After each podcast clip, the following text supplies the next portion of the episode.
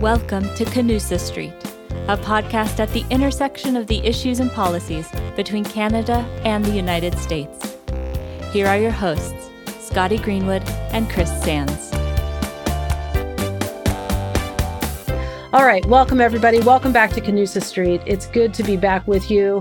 You know, we take a different issue each episode, a different issue related to Canada US relations. And sometimes we say we're excited uh, to have our conversation. The conversation today is, is a somber one, an important one, and one of the defining elements of Canada US relations over the last couple of decades. We're going to talk about Afghanistan. And as we record this episode, uh, troops have pulled out of Afghanistan. There's a lot of aftermath happening. Um, but I think we want to talk about how we got there in the first place, the Canada US element. We'll probably do a couple of episodes on it. So, anyway, I'm um, really honored to be joined by our guest today. Uh, and I'm going to turn it over to my colleague, Chris Sands, for a proper introduction of our guests. And then we'll get right into the dialogue. So, over to you, Chris. Well, thanks very much, Scotty. And I'm really pleased that we're taking on this topic. A lot of people know about the war in Afghanistan, but for Americans, sometimes the Canadian contribution doesn't stand out. So, just a couple of basic facts. The war in Afghanistan ran from 2001 to 2014 in terms of Canada's involvement, and it was Canada's longest war ever and its first significant combat engagement since the Korean War. Um, after the 2001 uh, September 11 attacks, uh, Canada got involved in a broad mission to um, to help secure and stabilize Afghanistan and respond to Al Qaeda.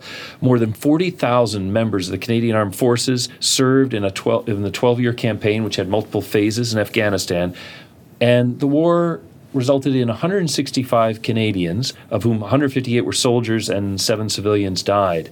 Um, many Canadian veterans of the war are still carrying that with them, and I know it's been a very tough time uh, for a lot of them to see what's been going on in Afghanistan. But we're very lucky to have our tr- two amazing guests. I'll start with um, Colonel Charles Chuck Hamel, who was an infantry officer of the Canadian Forces with over 42 years of service and 1,000 days in combat operations, notably in Congo and also in Afghanistan, two tours. Um, he had extremely distinguished service, and for those Americans out there, he uh, earned the U.S. Bronze Star and Meritorious Service Medals from both the U.S. government and the government of Afghanistan. Um, he's now a volunteer, is involved in a number of great causes. He's sort of a lifelong volunteer, a serial volunteer, if you will. But he's working with the Military Family Resource Center, uh, the Friends of the Colonel Belcher Society, Opportunity International Canada, and uh, Canadian Women for Women in Afghanistan, just to name a few. So he's still quite engaged on these issues. He's here with his good friend um, and high school pal, Neil Macdonald, who many Canadians know, uh, longtime CBC, Canadian Broadcasting Corporation, Washington correspondent. His career began with the CBC back in 1976, uh, covered six elections, uh, uh, six prime ministers, and he, oh, I'm sorry, he actually joined the CBC in 1988, uh, but his career began in 76. Sorry about that, Neil. Um, and he's been reporting on federal politics for the National, but he uh, he also covered the Afghan war both from the DC side and then talking about it in Canada. So couldn't ask for better guests, and we're really delighted to have them. Over to you. Thank you, Chris. So um, thank thank both of our guests, and I think we'll start with you, Chuck. Um, and just starting with the most recent, and then maybe going back in time. What was your reaction, and what was going through your mind um, when the U.S. and the Allies announced just recently that the war would end?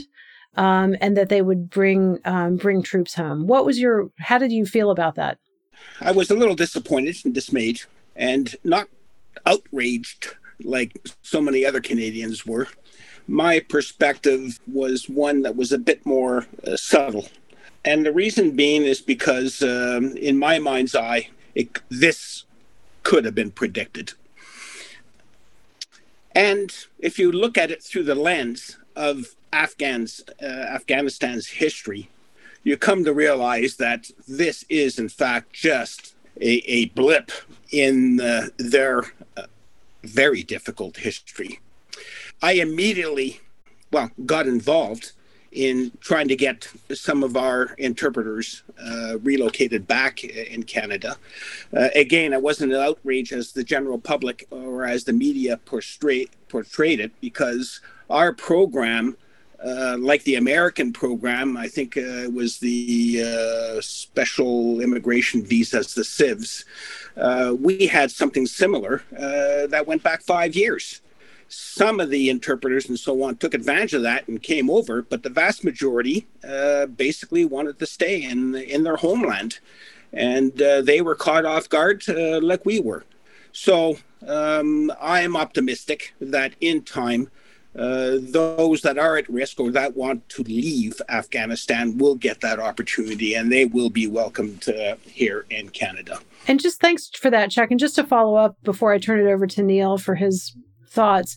When you say you were disappointed, were you disappointed with the policy decision to end the war, or were you disappointed with the execution of how it went down, or both?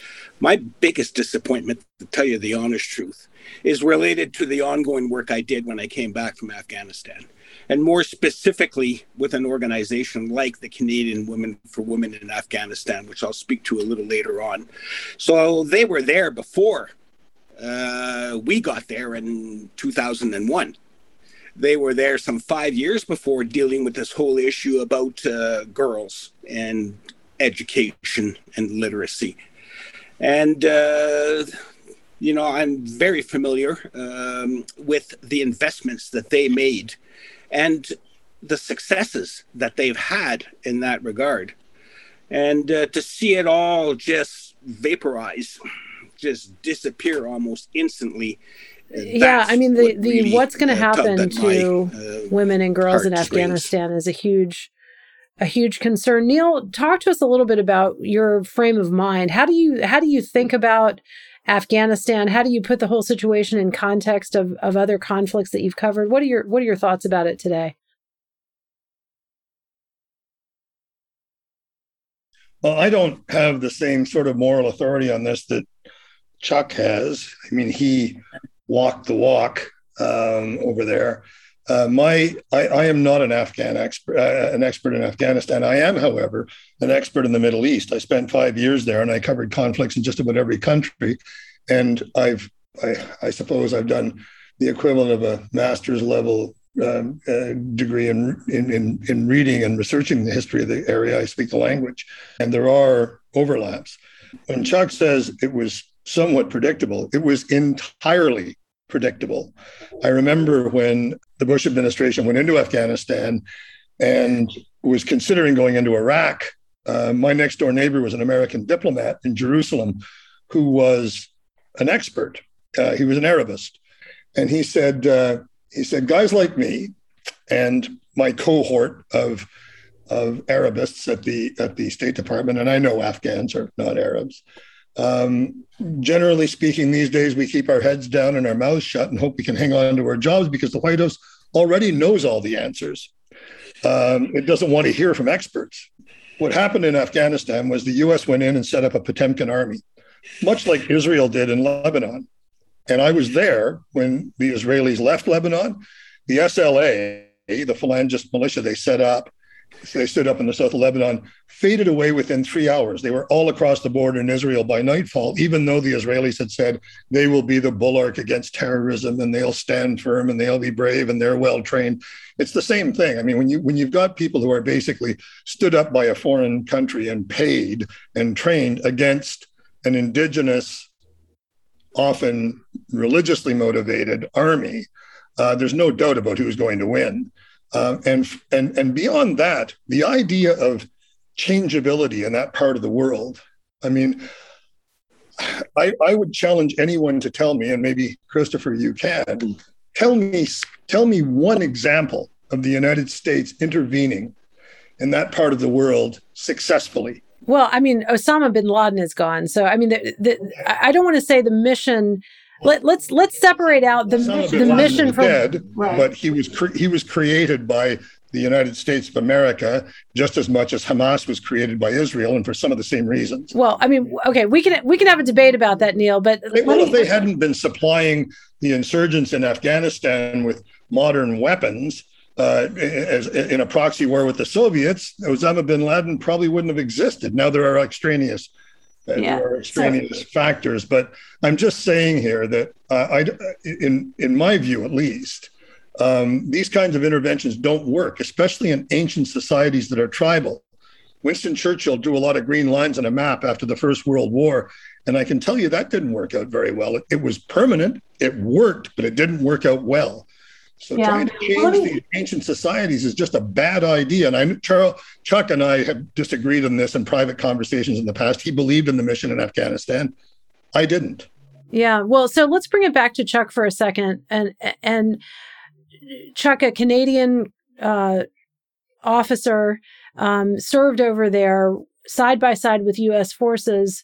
Talk to us a little bit about that. How what what what is the collaboration like? What was it like? What's your experience? Um, you know, with Canada and U.S. working together, it's a talking point for people like Chris and me. You know, about shoulder to shoulder in Afghanistan. But but what is it really like? What was your experience like? It was a very positive experience. Like you said, shoulder to shoulder. I was uh, accepted. Uh, I, first of all, I was totally embedded in the U.S. organization, both from the military perspective and on the political side as well, with the embassies and and so on. I personally thought that we worked very well as a team, and I know that the uh, my counterparts, uh, my battle buddies, appreciated having a Canadian on board. One of the things that uh, they took liberties of using me for was when they had a contentious suggestion to bring up uh, at meetings with commanding generals and so on. They often passed the idea on to me, so I would voice it and articulate it, and they wouldn't have to deal with the wrath falling on them. So uh, yeah, I took that on, that challenge on, uh, and and made my contribution accordingly.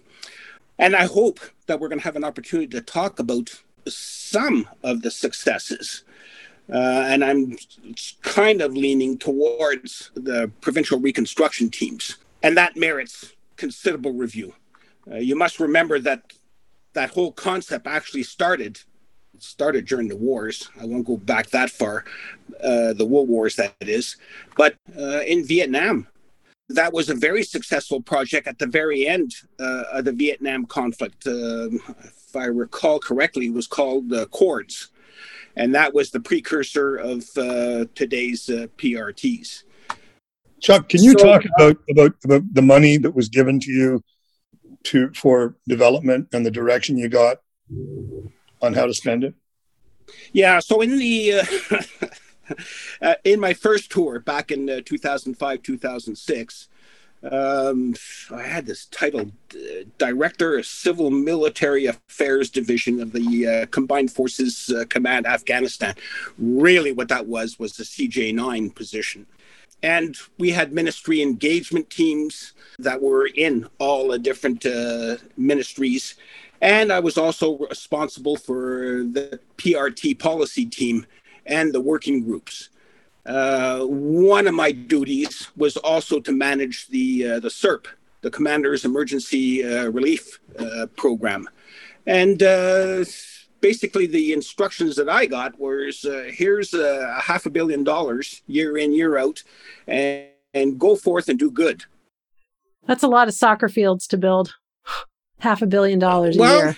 Uh, I got to tell you quite honestly, there was a lot to be done because, yeah. in terms of strategic infrastructure, you know, as opposed to a lot of other countries, uh, was virtually non-existent. There could have been significant uh, more money, and there was, and that money was all with USAID. So mm-hmm. it was a question of uh, coordinating efforts with what USAID was doing and uh, what the military was doing, and that coordination nation uh, was done through the U.S. embassy, and uh, it was it was wanting uh, because there was just so much to do and and really not enough money. Um, but some of the lessons that were learned out of there were quite significant. One of them uh, was uh, the money was probably used more towards force protection of our own forces instead of development. Oh, that's interesting. So The problem with that was the non permissive areas or provinces and so on actually received more money than the permissive areas. So, what do you think happened? Yeah. All the other provinces became non permissive. Kinetic events going on. IEDs, yes. bombings, killings, and so on. Uh, that would be a non-permissive environment. And you would spend money to protect our forces um, yes. when there are kinetic events happening versus when it's so. There, so in other words, there was a there was almost a um, an incentive towards violence in a weird way if you wanted to get the money. Well, it was almost a, a policy of uh, reinforcing failure. And I hope that that's one of the lessons that is taken away uh, f- from uh, this conflict and so many others. That I'm going to jump in on that because I, I don't know if you would have seen it, but at uh, Andrew Potter at McGill, he's part of the Max Bell School, had a piece in Policy Options, and he he summed up Afghanistan by saying, you know, the case for the success of Canada's involvement in Afghanistan was that it strengthened in useful ways the relationship between Canada and the United States. And I know you saw this from different sides. Chuck, you were on the ground. Neil, you were covering this at the you know government to government level. Do you think that's borne out in your experience that the U.S. and Canada you know, suffering together or trying to do this together, they, there was some reinforcement of the bilateral relationship, or do you think because of disagreements about how it went, maybe it pushed us farther apart? Potter is right.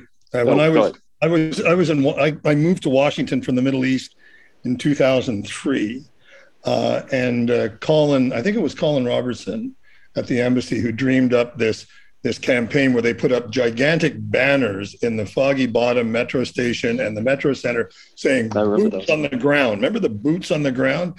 And it, it seemed to me, and uh, again, I'm not an insider, but I covered these things. It seemed to me that the, that the I'm always fascinated by the reasons for going to war or going to a conflict. I mean, the Israelis do it for a very pragmatic reason. Um, when Canada does it, it's it's it's to it's often to impress somebody, or it has been since basically since the Second World War, and even then, I suppose. But you know, uh, Charlie Chuck, sorry, I mean, I used to call him Charlie when we were kids. We have completely different perspectives. He fought on the ground. I covered these things at the governmental level and as a war correspondent, and I used to watch I've seen lots of soldiers get killed, maybe not as many as Chuck, but plenty. And and then I hear their their politicians and their parents say they died for freedom. And uh, how how how does that add up if you got blown apart in some dusty nowhere backwater in Iraq or Afghanistan and and with a, with a with a it's almost like the chronicle of a death foretold. You know what's going to happen if you're a student of history at all. And I always felt so bad for soldiers who were in good faith trying to, to make a difference, but you know, were in fact, in my view anyway, serving a political purpose that was a little more jaded. And and I say that with all respect to what Chuck did for a living for that many years. He went into danger that well, we both went into danger, but of different kinds. And I just I guess you have to believe it if you're a soldier, and you don't have to believe it if you're a journalist. I don't. I, I would quite seriously question uh, what good it did the Canadian people beyond economic links with the Americans going to Afghanistan and and and you know good on Jean Chrétien for not going to Iraq. That would have turned out really well, wouldn't it? Mm. Chuck, what was the feeling on the ground? Uh, you know, soldier to soldier. well, I got to tell you quite honestly. I mean, the Canadians took over the the PRT in Kandahar uh, mm-hmm. uh, when I was there on my first tour. Yeah. And we felt really good about relieving the Americans of that uh, specific PRT, which was probably one of the most important ones, and and being involved in uh, well uh, into the uh, the most uh, non-permissive part of Afghanistan at the time, and it kind of said, "Hey, the Americans trust us." Uh, they uh, they trust our soldiers are uh, good enough to to hold the fort and to to have an effect, a positive effect on the outcome. So, um, and the other thing that it did, of course, was it permitted the Canadian military to bring back all the capabilities that we got rid of before the Afghanistan war. In other words, we had very little indirect fire uh, capability. In other words, we got rid of all our artillery pieces. Uh, when we were in Afghanistan, so we got the M109, uh, sorry, the uh, triple sevens, which is basically the same uh, interoperable weapon system as the U.S. was doing using. We got rid of all our tanks. We got rid of our uh, Huey helicopters. We got rid of uh, our sorry our Chinook helicopters, and all of these capabilities we had to uh, bring back in uh, to the theater of operations. So of course that made the soldiers happy. Uh, the problem is that all those capabilities right now are uh, rusting out, and I'm not sure if they're going to be sustained. Um, so, uh, all in all, bottom line, it was a positive um, relationship between the Americans and Canadians, and for that matter, all the coalition partners. You know, I I look at you know. Uh, uh, even your title, Hindsight Up Front Lessons and Implications of Withdrawing from Afghanistan. That's uh, that's one of our Wilson programs. We're we're looking back at Afghanistan, but there you are. Yes. But you know, it's sort of the Americans left Afghanistan. No, no, no. It, it was him. It was the coalition, and you know, you had sixty countries that stepped up. Uh, so when we're saying that uh, the Americans lost the war, uh, wait a minute here. yeah. It was half the countries in the world just about that were involved and we all lost as well blood and treasure mm-hmm. uh, now was it a complete loss i'd like to think that uh, it allows us to move forward uh, into thinking about uh, hopefully thinking about this conflict in a different light and hopefully we get to that a little later on in this interview. Well, Chuck, maybe let's let's let's go there and let me ask this question, and then you can take us in whatever direction you want. But you said something, uh, you know, thinking about the future.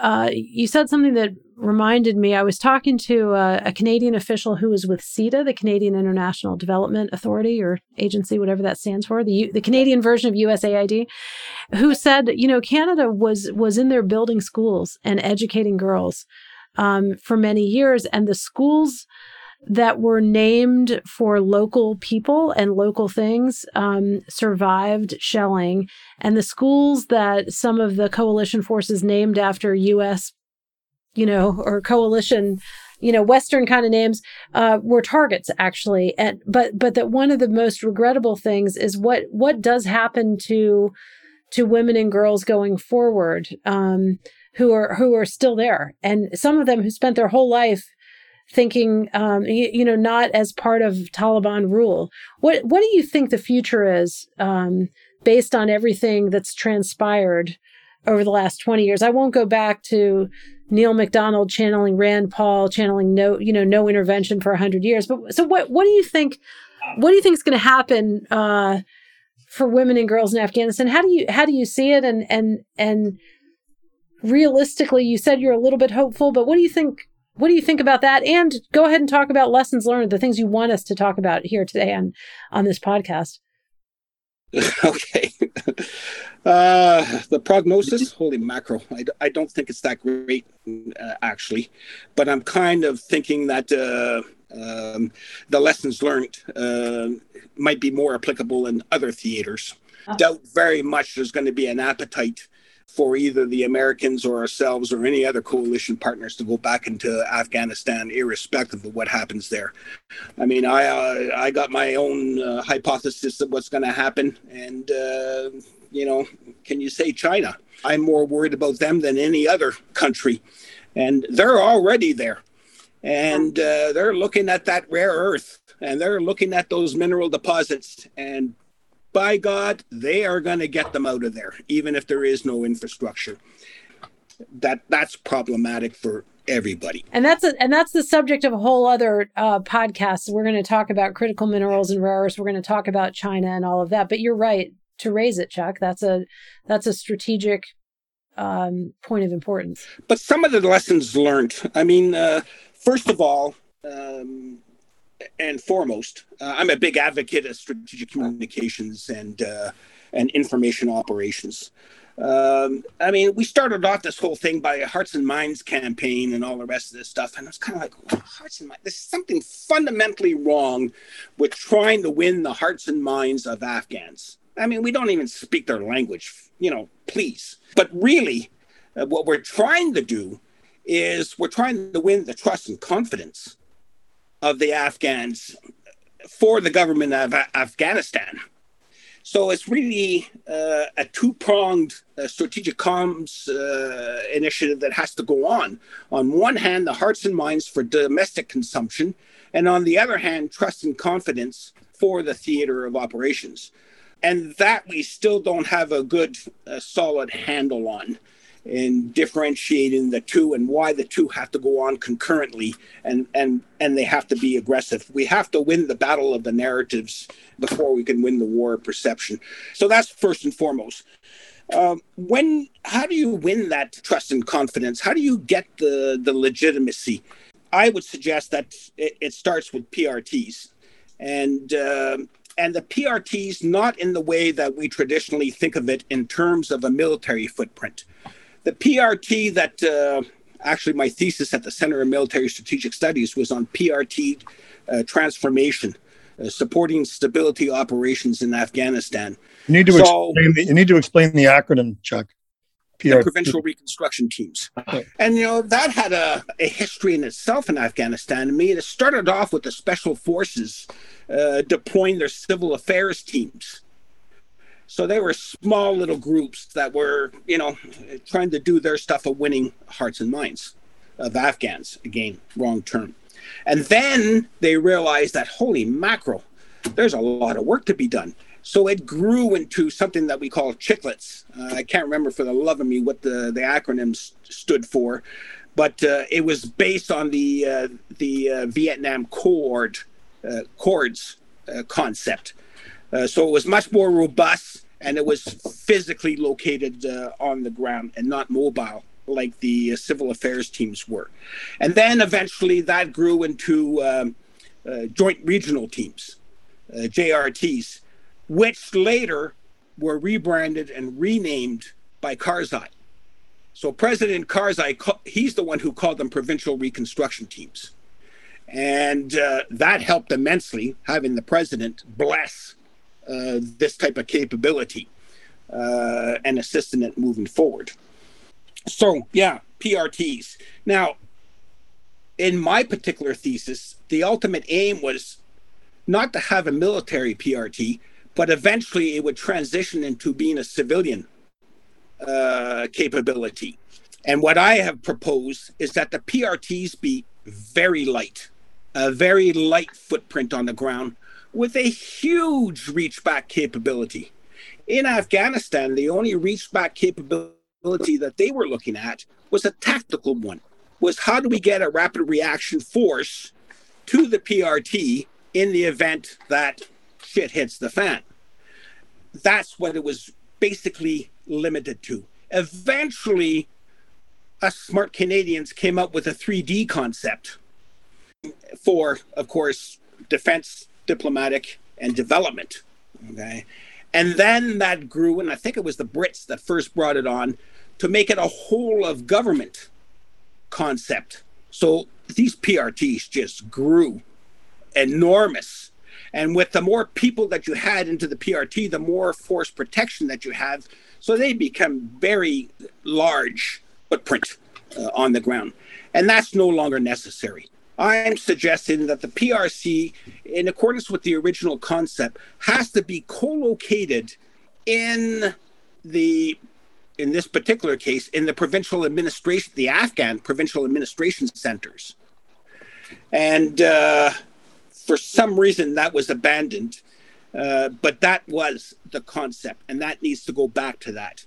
And then we have to start looking at what's what are the reach back capabilities and that's endless the sky is the limit. You could have uh, all the whole of government uh, representatives that are back in the homeland that you're reaching back to to provide you with the answers that you're looking for, depending on what the need is in that provincial, uh, in that province. and they varied from province to province. Now, I'll leave that aside just for a nanosecond and talk about more in terms of what actually needs to be done on the ground. And from the lessons that I learned, some of the fundamental stuff has to happen at a grassroots level. So, first and foremost, literacy. Now, why do I put literacy as the first priority? And by the way, during our time there, literacy went from 8% of the population to close to 50% of the population. A lot of that was attributed to the fact that uh, uh, we got, uh, know, uh, about 3 million girls uh, that were uh, back in schools. Um, but we learned the lesson the hard way because as we were building the Afghan National Security Forces, and we were getting close to our target, the Afghan National Security Forces, of course, comprising of the ANA, the Afghan National Army, Afghan National Police, border guards, and any other security apparatus that uh, is necessary for any nation. So we built this, you know, humongous uh, ANSF of 350,000 plus, armed, mostly men, and um, we couldn't move to the next step. I mean, we we produced a lot of Kandaks, which are basically battalions uh, of soldiers, and they were good soldiers. Um, but when it came time to move to the next stage and dealing with capabilities like logistics, for example, uh, couldn't do it because they were illiterate.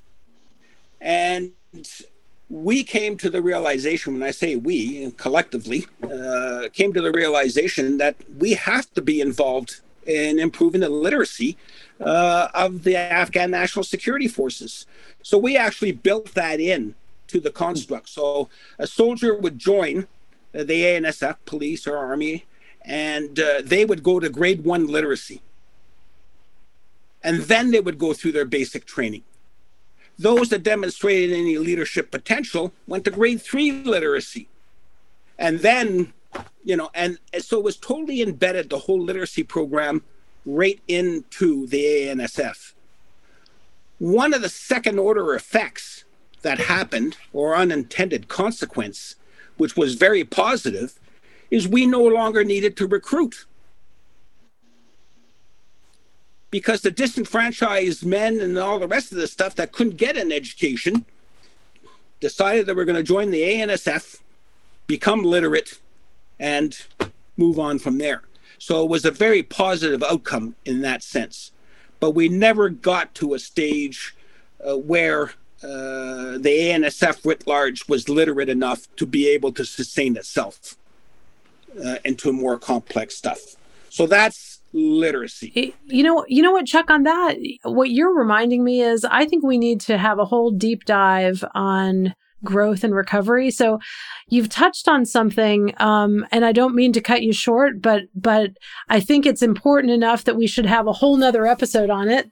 And uh, and I know we're getting we're getting close to our ending time here. So so maybe what I'll invite you to do is is just give us kind of a few a few wrap up comments. We'll invite Neil to do the same, and then we'll we'll bring this particular um, episode to a close. But we want to invite you back because you're you're raising some really important concepts and realities of aid um, internationally and growth, which which are rightly connected with what we're talking about, which is Afghanistan, but they're bigger than Afghanistan. So I want to I want to give them their due. So let me just invite you to to to make a quick wrap comment. We'll invite Neil to do the same, and then we'll move forward. The Afghans use sovereignty as the excuse why international aid had to come through the top and go down to the ground.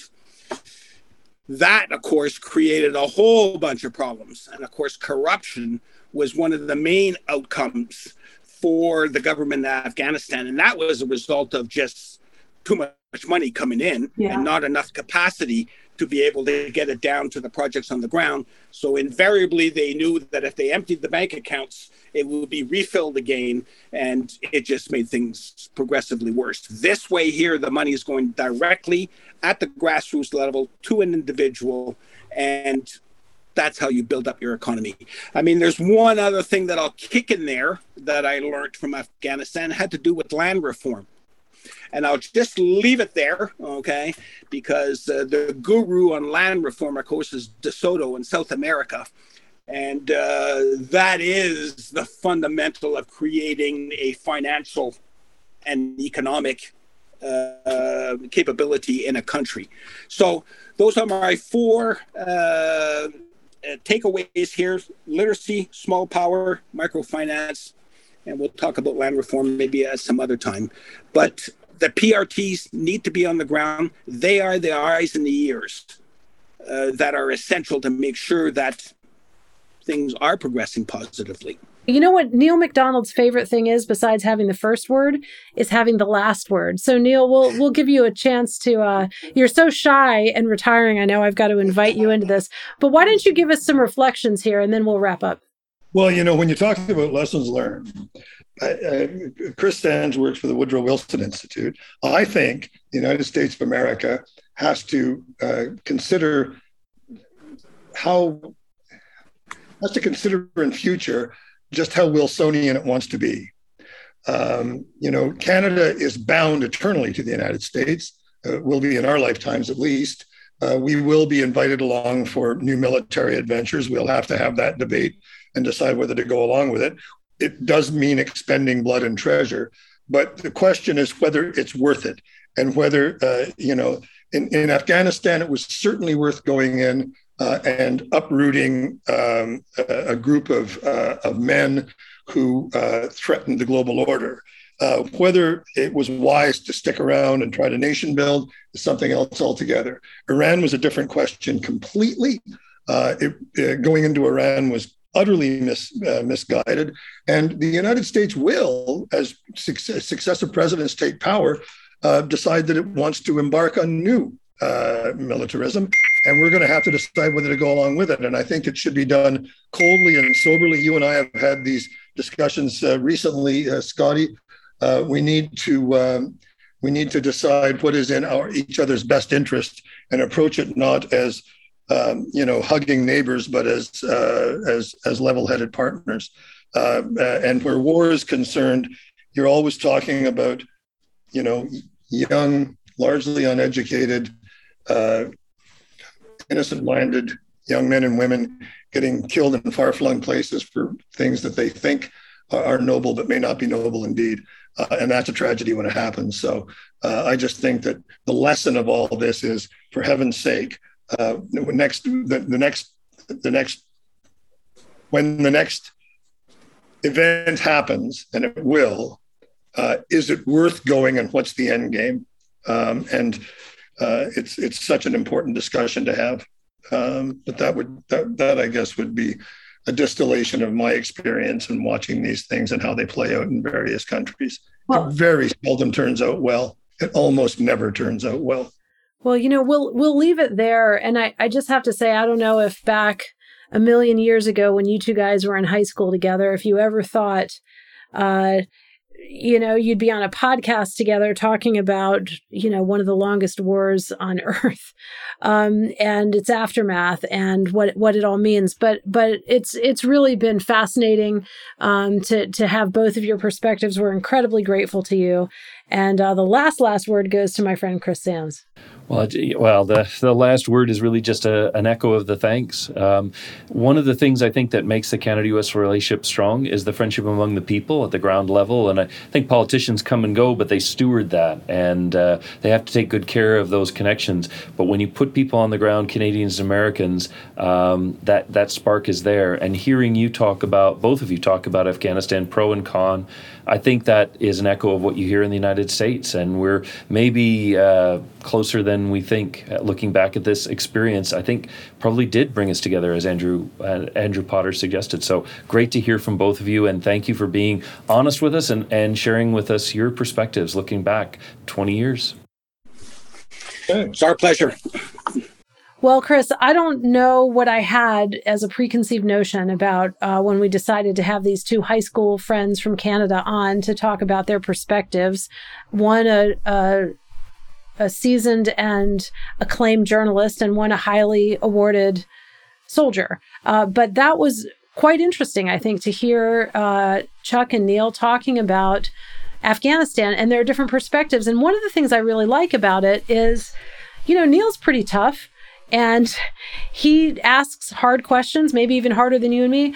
And it doesn't affect their lifelong friendship. And that's that's emblematic. They're two Canadians, but that's how Canada and the United States should be and are when we're at our best. We can ask each other hard questions and the friendship continues. So I, I thought it was a timely and interesting uh, conversation, and and I'm, I'm I want to keep talking about Afghanistan and the other Canada-U.S. collaborations around the world. What did you think? Well, you know, very much the same. I, I, said in just talking a little bit about the scene setter that you know Canada's role in the war. I think people know it was there, but for many Americans, there's no detail behind that, not a real sense of what Canada was contributing. Hearing from Chuck about not only what they did, but how important it was to him, not because the Americans wanted it, but because it was the right thing to do. And and that kind of connection with people on the ground is a really important one. It's one of the reasons our soldiers get along so well. Then in contrast, you know, Neil Macdonald sounds like so many of my friends who, you know, after 9/11, you know, initially we have to get Al Qaeda and then had doubts about the war, and even there, it there was this um, this passion, this concern, this engagement on the topic. And there's a reason that we think the Canadians are the most like us around the world. They really do reflect the kind of debates we have ourselves. But for the good of the relationship, we need to listen to the Canadian debates and hear those echoes of our own thoughts because I think that brings Canada and the US ultimately closer together. I think that's right, but they need to listen to us too, Chris. So that'll oh, be the yeah. last word. we're glad we're glad that Canusa Street continues these difficult uh, conversations, and I'm always glad to collaborate with you, my friend. Um, same here, and at least you let me get a word in edgewise, so I love that about you. Every once in a while, it happens. All right, we'll see you next time. All right, thanks very much, Scotty. This podcast is brought to you by the Canadian American Business Council and the Wilson Center. If you like this episode, help others find our show and give us a rating on Apple Podcasts or Spotify.